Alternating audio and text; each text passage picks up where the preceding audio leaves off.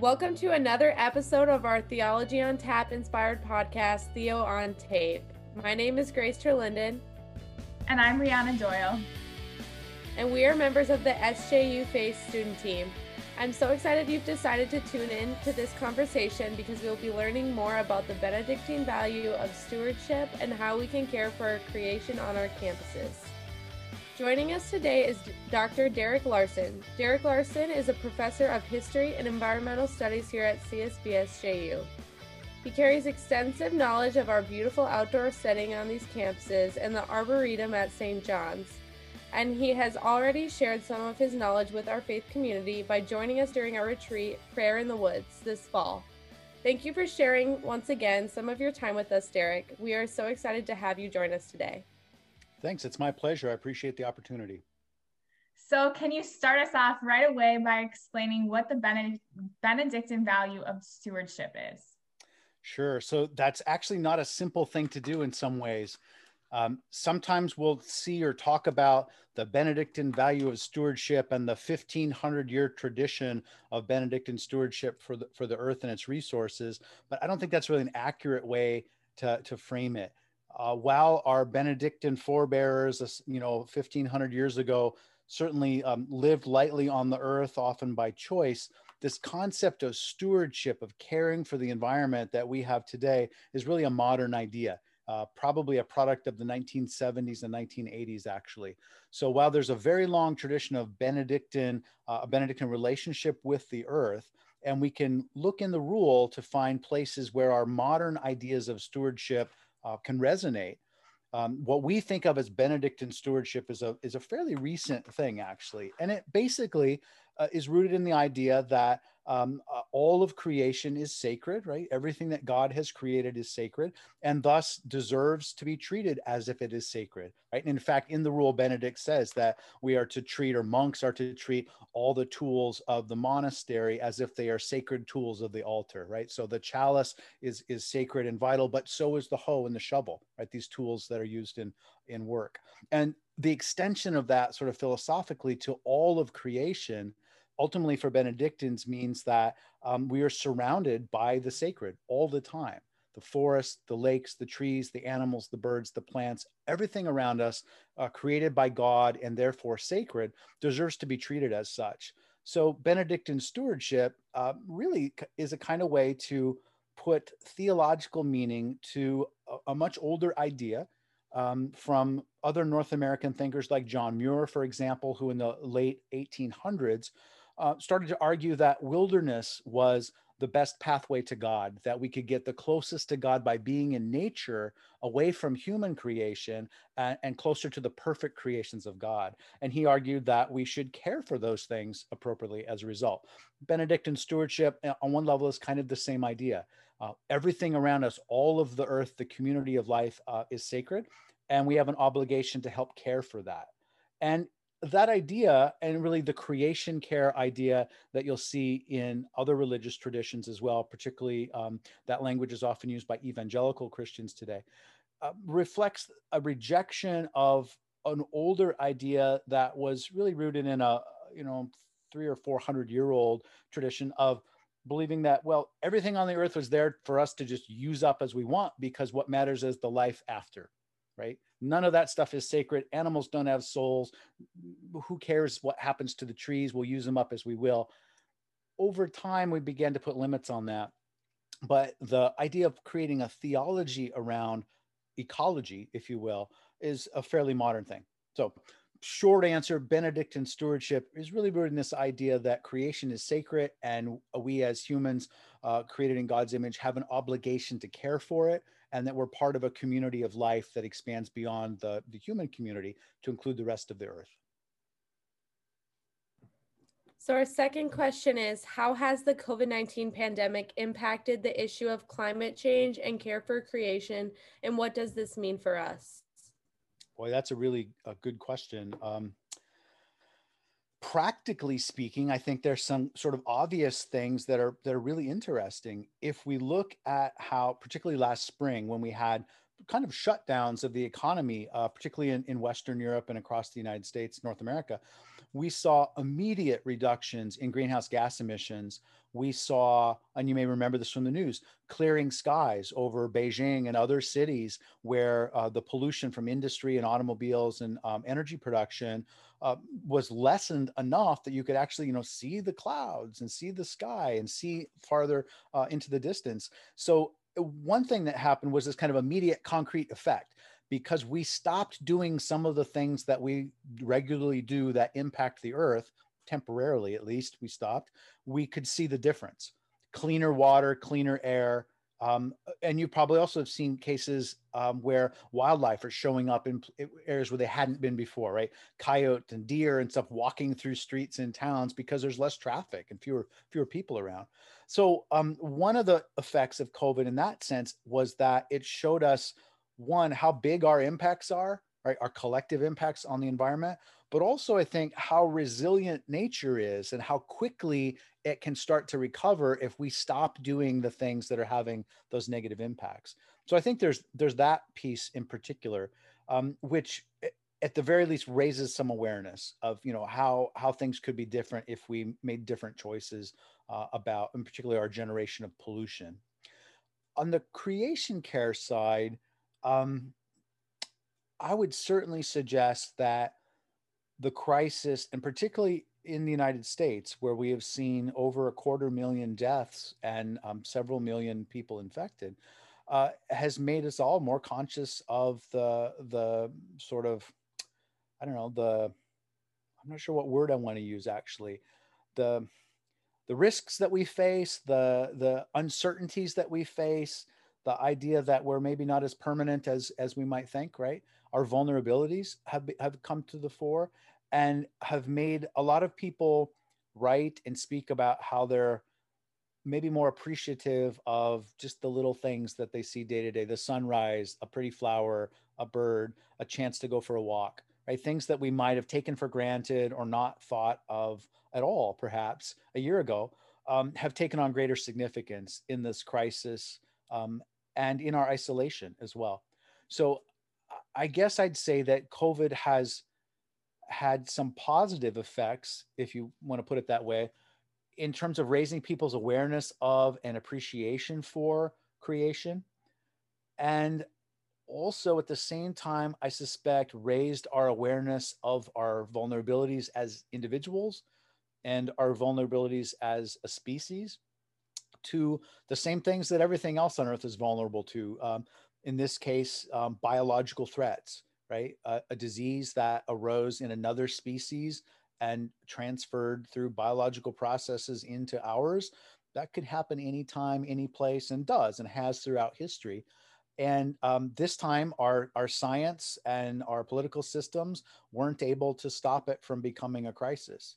And that could happen again, right? So I guess it, it shows us that we're, we're part of creation just like everything else. And that brings with it some vulnerability, I guess, right? So I don't know, knocks us off our high horse might be a crass way of putting it. We can't be quite so confident that we can control nature um, or that that we're in control even of, in some ways, our, our daily lives. So I, I guess the, the direct short-term effect of COVID would be some new awareness, actually, of, of what it means to be human and uh, what it means to be part of a broader system of life on the planet. It'll be really interesting to see five years from now, perhaps, what the longer-term impacts are, right? Um, was this temporary and we just go back to the way things were a year ago once we've got a vaccine?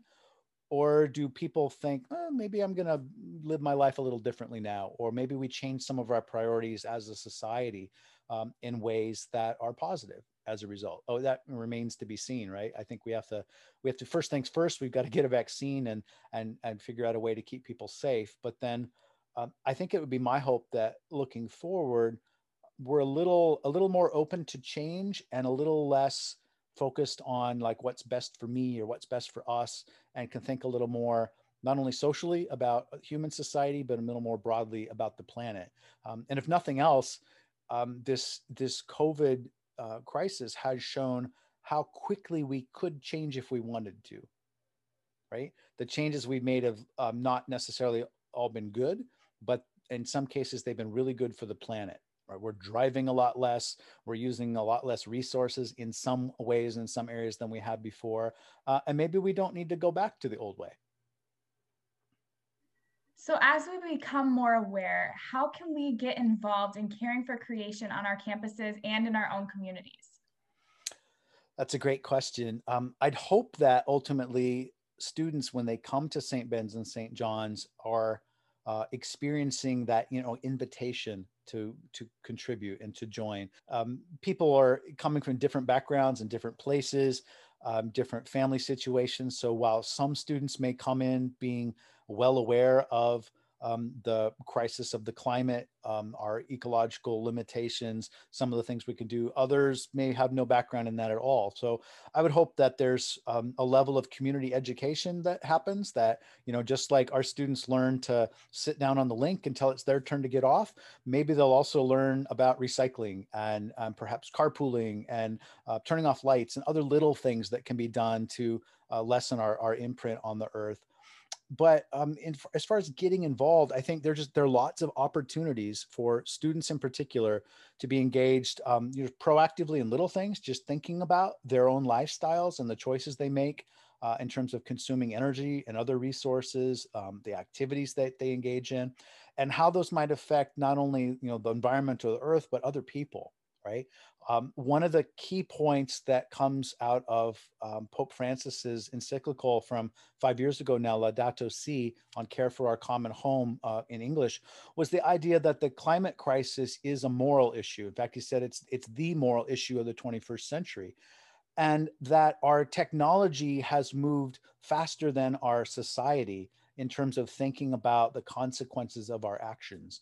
So I would hope that students not only learn Uh, and experience opportunities to kind of get involved with, um, you know, basic things like recycling, reducing waste, um, you know, making good choices about energy, but also uh, get involved in conversations and, and even classes that start to really push some of those harder questions about, well, you know, is the structure of our economy just?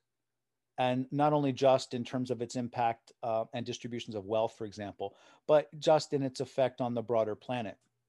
Um, is it moral for people in North America to consume twenty-five times as much energy uh, on a per capita basis as people in South Asia, perhaps? Is that something we want to talk about? Or other resources, right? We're, we're very large consumers as North Americans on average, um, and we contribute quite disproportionately to the, the climate crisis. Um, and I think we could talk about that at Benedictine institutions in a Benedictine context, right? Not just an economic context or just a scientific context, but one that recognizes the ethical, moral, theological aspects of those questions. So ideally, I would, I would hope that, you know, students might leave Saint Ben's and Saint John's not only aware of the, these problems and um, willing to do something about it, but hopefully equipped with some tools so they could go out into their communities or their business or, you know, in public service or as teachers or in healthcare or whatever role they take on and be a force for positive change. And in some cases, that positive change is, is literally just opening up conversations with people, having people talk about Um, some of these challenges and, and maybe in particular, perhaps the moral and ethical aspects of what have kind of become political and economic conversations for us, right? Oh, we can't reduce carbon emissions because that would hurt the economy. And no one's talking about the impact on people in the global South, for example. Um, well, what if we did start that conversation um, talking about justice and equity? Uh, or the morality of us being such disproportionate users and consumers of of um, natural resources and uh, and concurrently such disproportionate producers of of pollutants, frankly. So I, I think there's a lot of things we can do. Uh, we can get involved on campus. We can join clubs and organizations. We can organize on our floors in our residence halls. We can do you know all manner of things that will have immediate impacts here and now on our campuses.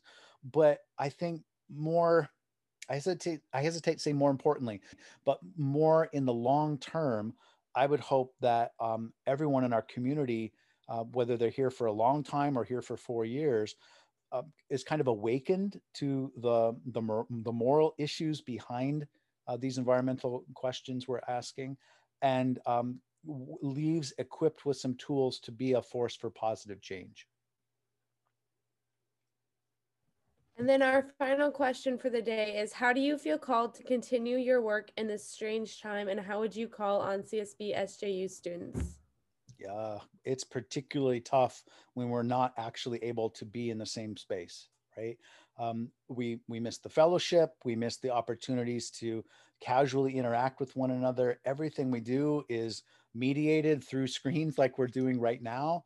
Um, it's, it's a real challenge, I think. And particularly this fall, uh, it's all we can do to just sort of get by, right? We're, we're, we're surviving, we're trying to do the best we can to support one another.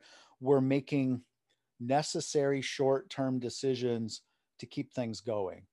And in some cases, that's meant we've made um, less good environmental choices in order to keep people safe. And that's fine, that, that's something that we need to do. But in the longer term, um, I'd hope that we can, again, kind of go back to the deeper issues underlying some of the choices we make uh, and thinking a little bit more about what our priorities might be.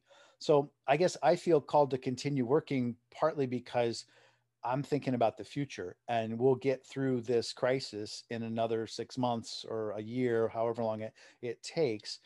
And I don't want us to go back to the way things used to be. I want us to go forward to something better.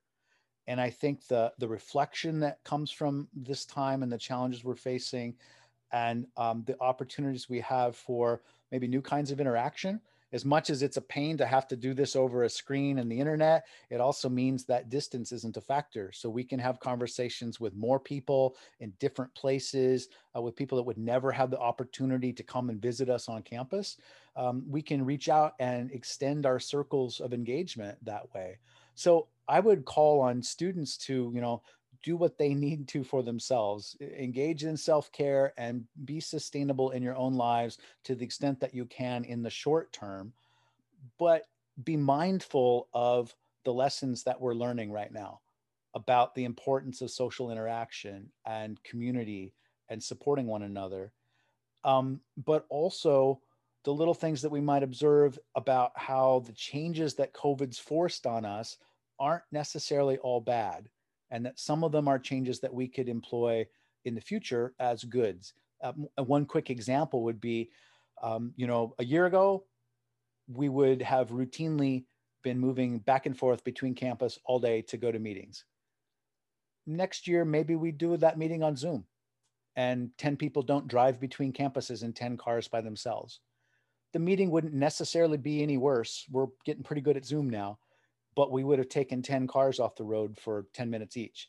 And if you multiply that out times, you know, the number of trips that are involved in a year, or, you know, similar kinds of things, we might begin to realize that, okay, we don't want to Zoom all the time. And maybe we don't want our classes to be in Zoom, but a lot of our twenty minute meetings between campuses would be better if we did it this way instead of moving people around in cars, right? Uh, or maybe we say, wow, that year of isolation, that was pretty tough. Now that we're out of it, I'm going to look for people and share a ride, and we'll put four people in the car instead of me rushing over to class by myself in my car. Little things like that. Um, food, meals, fellowship, right? The idea that um, we can't be together right now, but we can sure look forward to being together six months from now, nine months from now, right? So the, the lessons that we learn from this, I think, are, are things that should make things, or give us the opportunity to make the world better going forward. Maybe it's little things, just being nicer to people.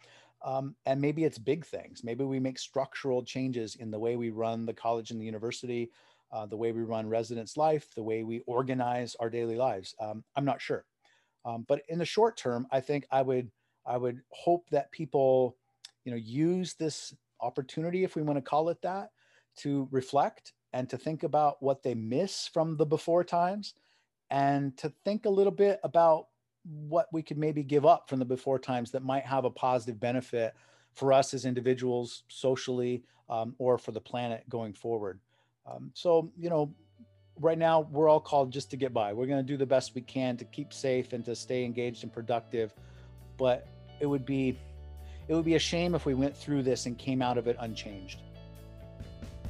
Derek, thank you so much for sharing your knowledge with us today. We appreciate your time and are grateful for your continued support of this community.